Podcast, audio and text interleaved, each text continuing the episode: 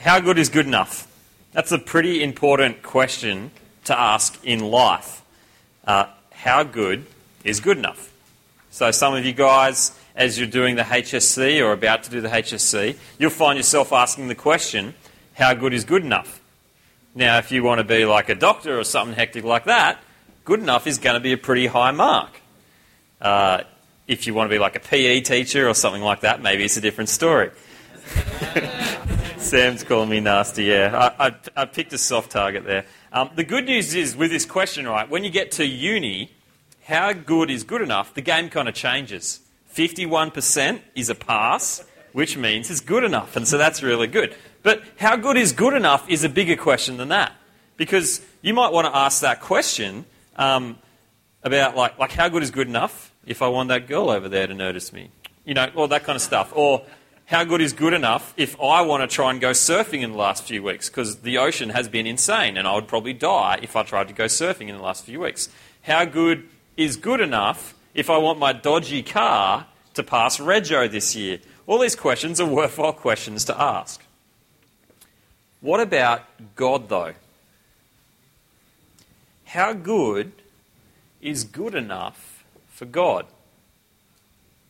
How good is good enough to get eternal life from God? That's the question that the guy in that passage comes to Jesus with.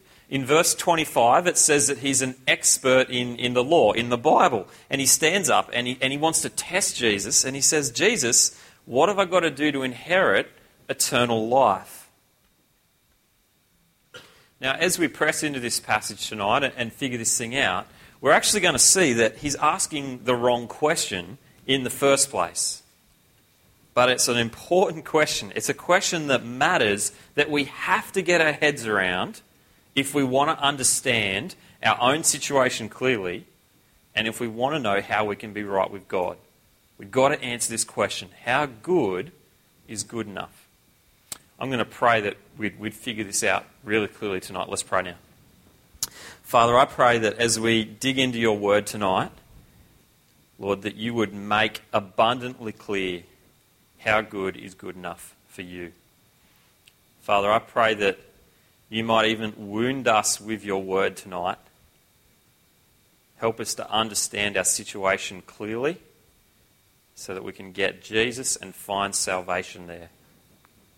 Amen. All right, now the first big thing that this passage shows us about how good is good enough is this God requires perfect love of himself and of others. You can see that verses 25 to 28. This guy comes to Jesus. He's got a question Jesus, what do I have to do to inherit eternal life? And Jesus says, Well, you're an expert. You know the Bible. You tell me. What do you reckon? Now, that's a classic move that your G team leaders would have learnt from Jesus, I reckon. So when you ask them a question in, in Bible study and they say, Well, what does everyone reckon? What does the Bible say? They're just pulling a Jesus on you. That's what's going on there. And so Jesus does that. He pulls a Jesus. It's his move. He says, What do you reckon? You're an expert. And here's what the guy says in verse 27. Jesus throws it back on him. And he answered, Love the Lord your God with all your heart and with all your soul and with all your strength and with all your mind, and love your neighbour as yourself. And Jesus goes, Yeah, that's right. You've answered correctly. So off you go, go do that. Now, we need to drill into that verse there, verse 27, for a second. Jesus, sorry, the guy answering Jesus says two things. He says, You're supposed to love God and you're supposed to love your neighbour. You're supposed to love other people. Everything that God commands of people in the Bible pretty much comes back to those two things. And so, what do they mean? First of all, love God. He says, Love God with all your heart, your soul, your mind, your strength, everything you've got. Love God. And so, what that means is you're just loving God with every possible ounce of everything you've got. It's going to shape your entire life. Loving God like this will come out in the fact that you'll actually obey God in everything in life every time, instead of obeying God, every time we choose to sin, that's us choosing to love sin more than we love God. And so, this idea of loving God, man, it filters through everything.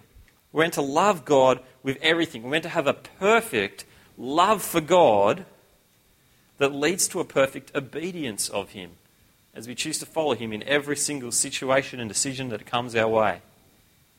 Love God. It's a big call. Secondly, he says, love your neighbour. Just like you would want to be loved, love your neighbour. See, we're pretty good at loving ourselves, aren't we? We're pretty good at it. We're, we're really good at it. We, we defend ourselves, we care for ourselves, we provide for ourselves. I don't reckon there's anyone in the world who will love you and treat you better than you do. Everything you do is for yourself. We, we're really good at loving ourselves. The command here is to love others the way you love yourself. That's a big call. Can you guys, just as we begin to scratch the surface of this, can you guys see how cripplingly high this standard is? To love God with everything you got and to love others the way you love yourself. That's a, that is, that's a big call. It's such a big call that in verse 29 it says that this guy talking to Jesus, he tries to justify himself. He's trying to weasel out of and wriggle out of what the Bible says. And so he says to Jesus, Oh, okay, that sounds good, but, well, who's my neighbour? I mean, seriously, it's not everyone. I can't be loving everyone like this. Who's my neighbour, Jesus? Now, before we go on to answer that question, because it's an important question to ask, who is my neighbour? I want us to stop and just kind of apply what's going on here immediately to us. See, first of all, I reckon it's worth recognizing that when we're confronted with God's standards for us, when we see what God asks of us, there's a few mistakes that I reckon all of us are prone to making. The first mistake is to trick ourselves, to convince ourselves that actually we're doing pretty good, that actually I do all of that. Love God with everything you've got. This guy in the passage doesn't have any problem with that. I reckon he's kidding himself, going, Yeah, I'm pretty good. I, I love God with my heart, my mind, my soul, my strength, everything. I'm all over that. I reckon to think like that, you actually have to be lying to yourself. All right? Number two, the second mistake we can make is that we actually try and move the goals. We kind of move what we're aiming for, move what God's asked of us, so that we don't look so bad. So God says to us, don't have sex outside of marriage. And we go, okay, I'm pretty sure what God meant was don't have sex with someone unless you really, really love them. Or God says, obey the laws of the country that you live in, all of them. And we say, yeah, we should obey the government in like the important stuff. So I'm not going to murder or like do armed robbery, but like everyone's got an iPod full of stolen music pretty, pretty sure that's okay, isn't it? Everyone, if they drive, they drive, you know, 65 in a 60 zone, especially if there's roadworks there. I mean, who wouldn't do that? And, and what we do is we actually chip away at what God has said and we move the goal. And so in the end, we end up feeling better about ourselves than we should, but we're going by a different standard than the one that God has actually laid out. So don't make those mistakes when you hear God's word. The only right response to being confronted to the standards that God lays out here, the only right response is to see what you've done, admit your failure, and just own it. Take it like a man or a woman, because both genders are good at taking stuff, all right? Just take it like a man or a woman. See what God says and confess and just go, God, you're right. I'm sorry. I don't live up to this standard. I'm a failure. I'm stuffed. I need forgiveness. Take it like a man or a woman when you see God's standards clearly. Now, remember, back in this passage, this guy's trying to weasel out of what God said. He's trying to make himself feel good and, and kind of move the standard. And so he says to Jesus, Well, who actually is my neighbour, Jesus? Who's my neighbour? And so what does Jesus do?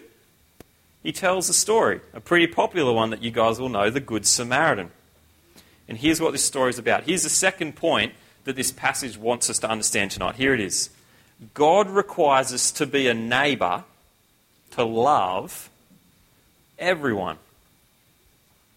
That's what the Good Samaritan's about.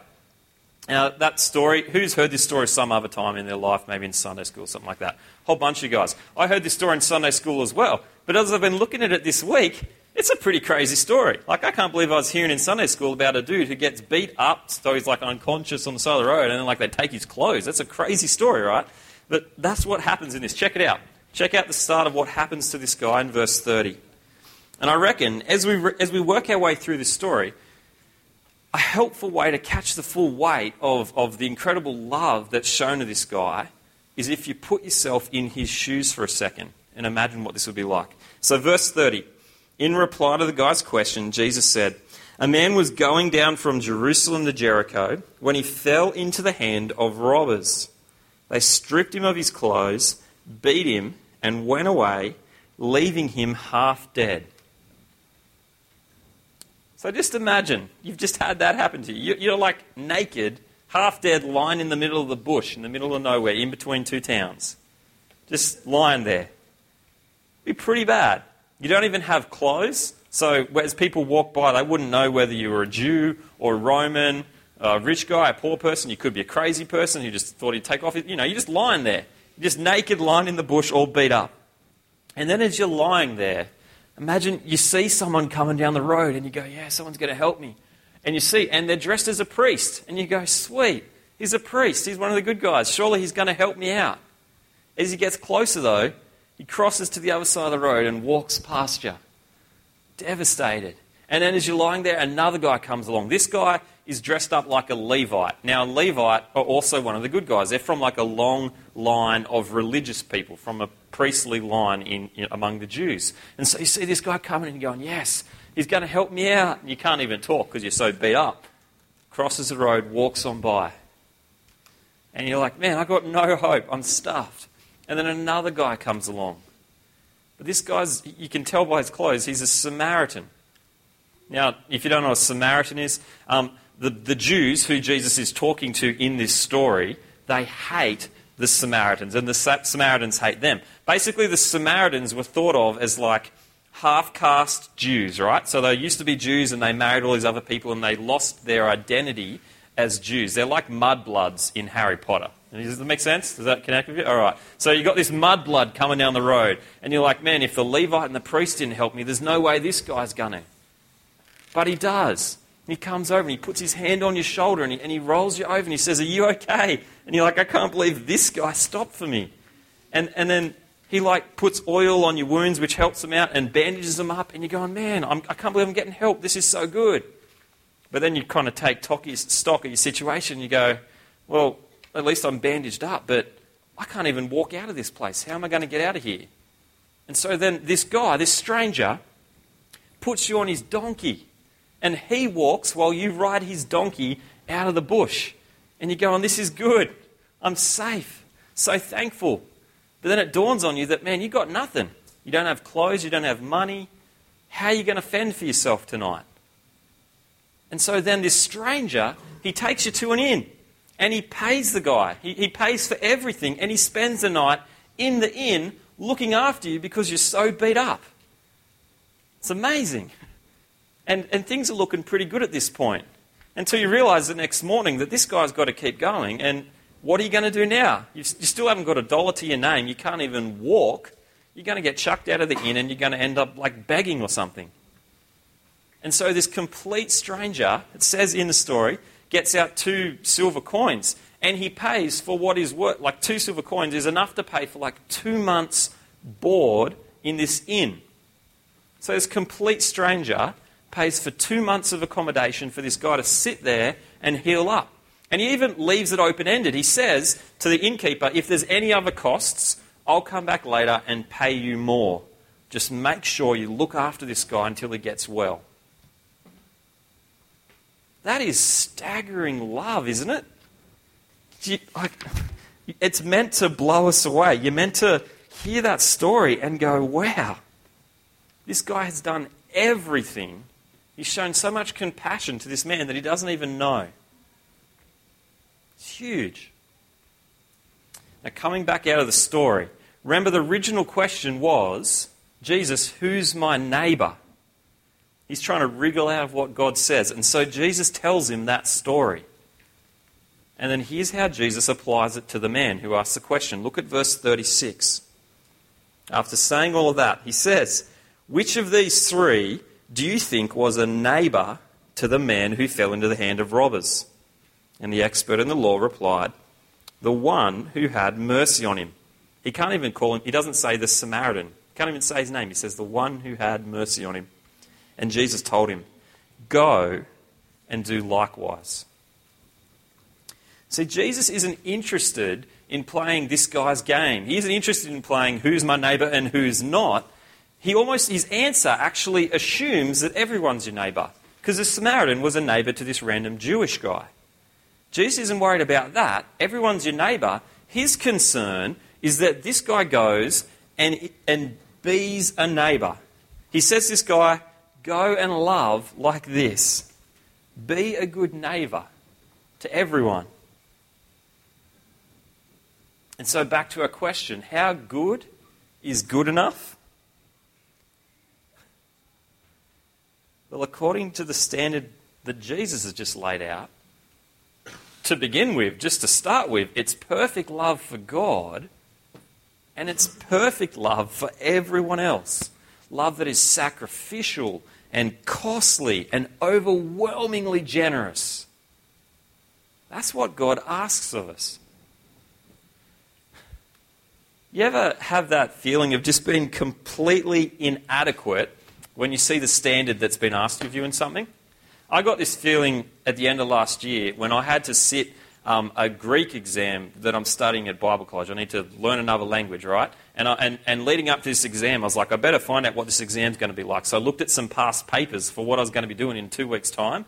And I didn't understand a thing on this paper. Like, I'm looking at it, and the paper says things like, um, conjugate the aorist passive of these infinite verbs or something like that, right? And I'm looking at going, what the heck does conjugate mean?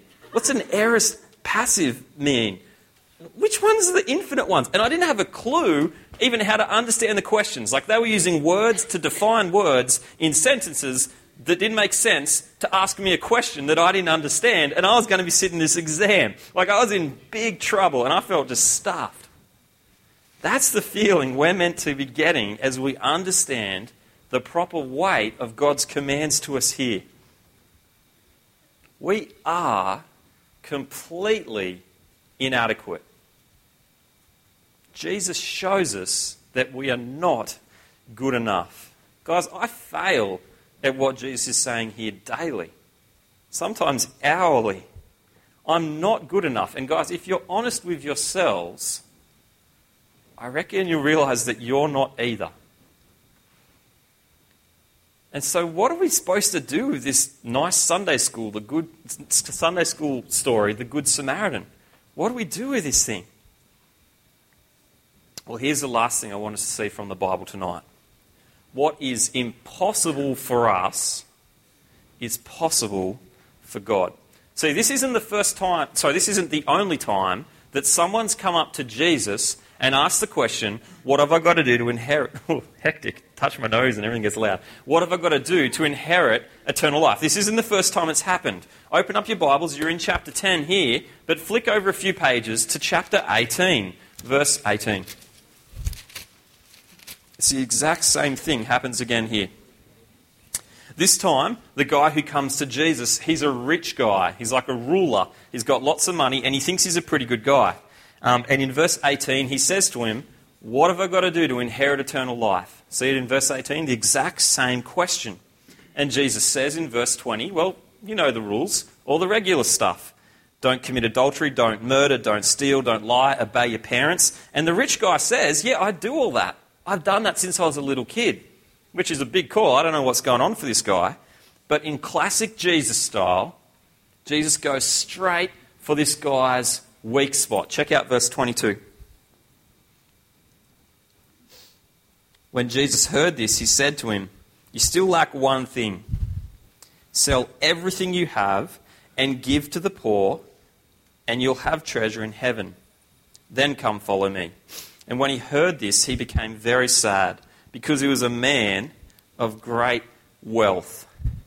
So this guy here, he gets completely owned by Jesus' standards again, just like the parable of the Good Samaritan does for us.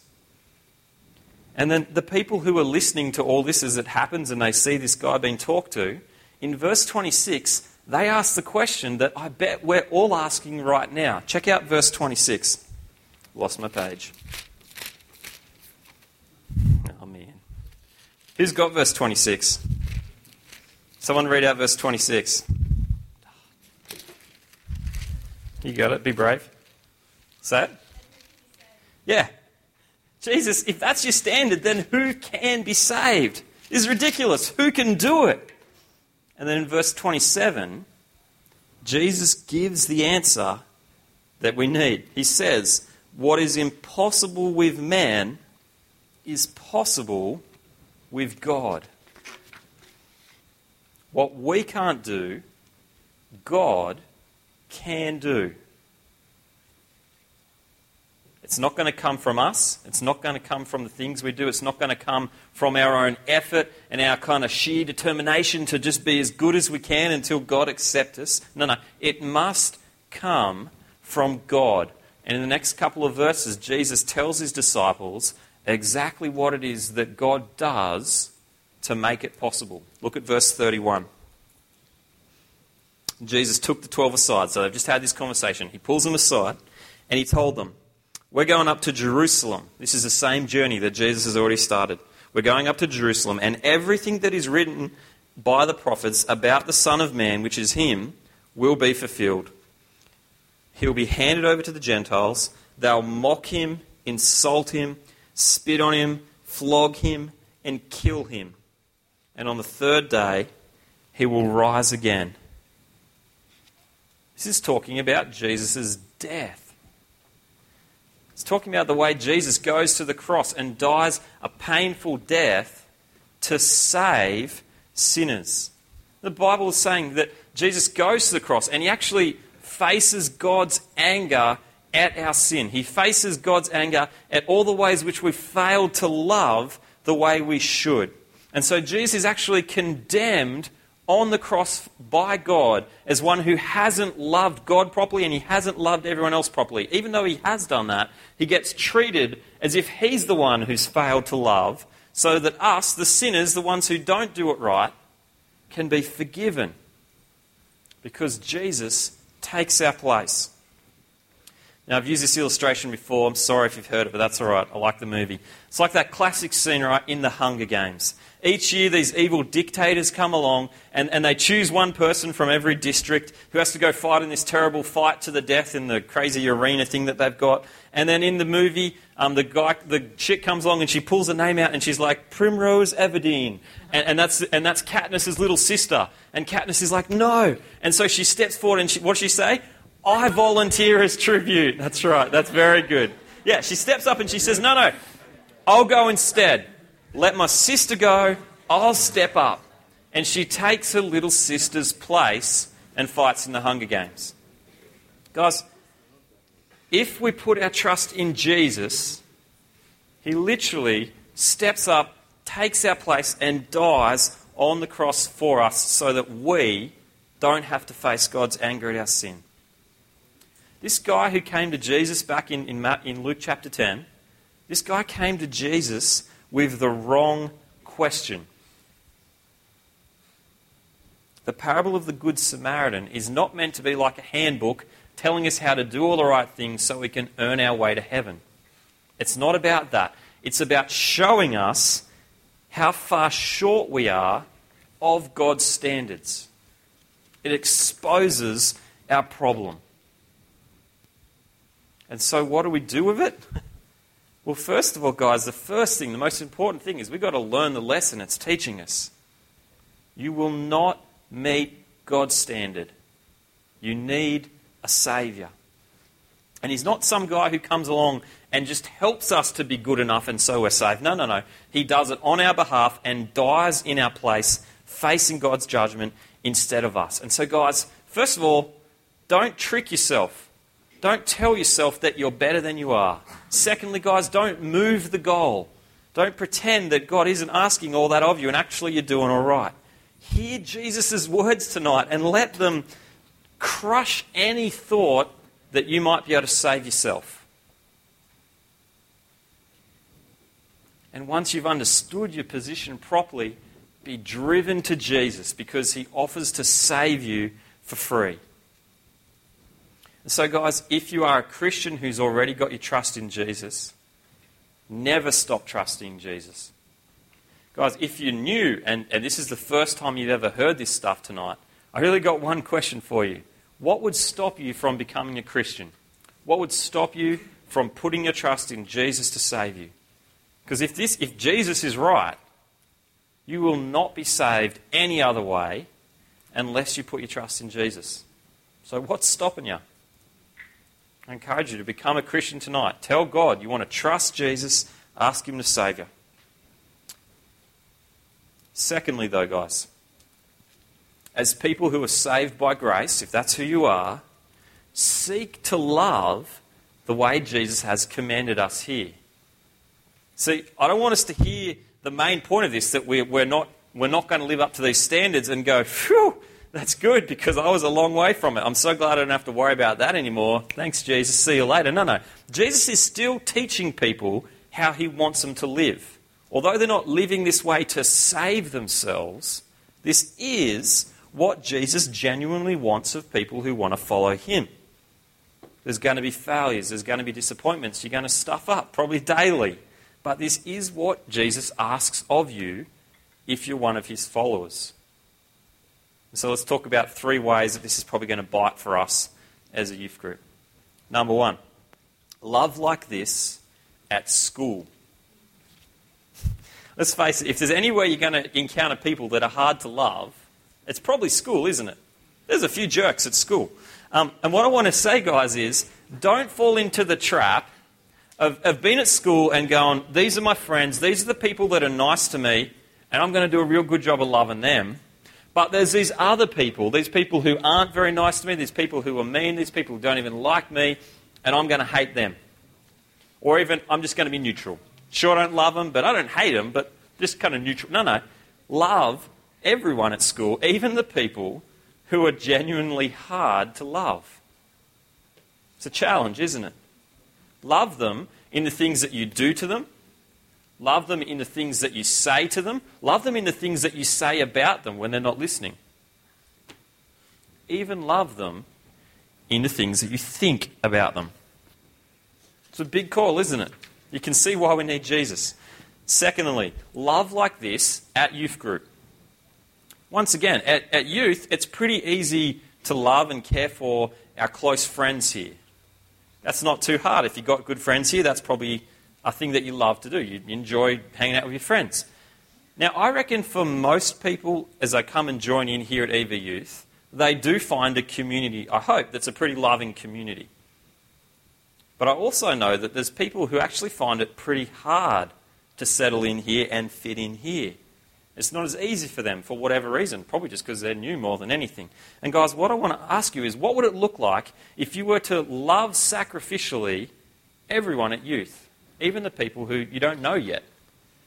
How would you use your time on a Friday night if you wanted to be other people centered and love others at youth?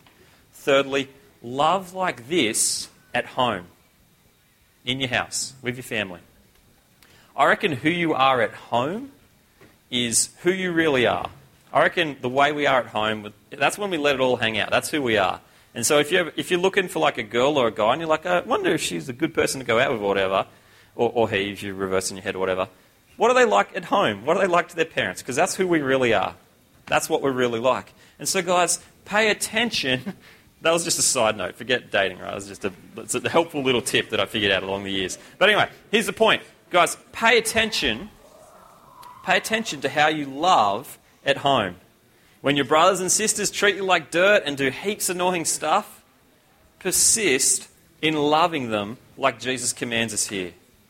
It's a funny thing that, that we need to be reminded to love our families, isn't it? That's pretty weird. Like, you'd think that would be the one that would come naturally.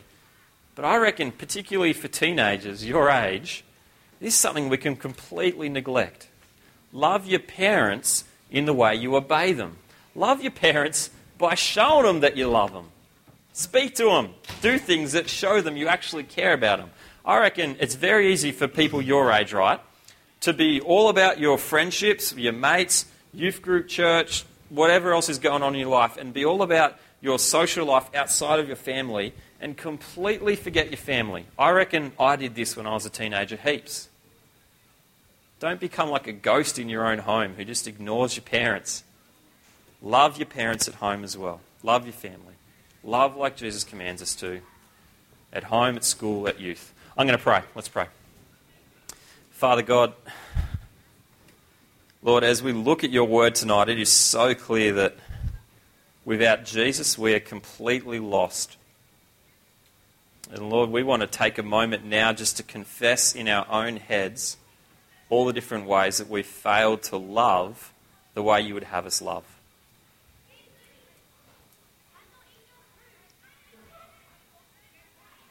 Jesus, thank you that we have forgiveness for all those times that we've done that.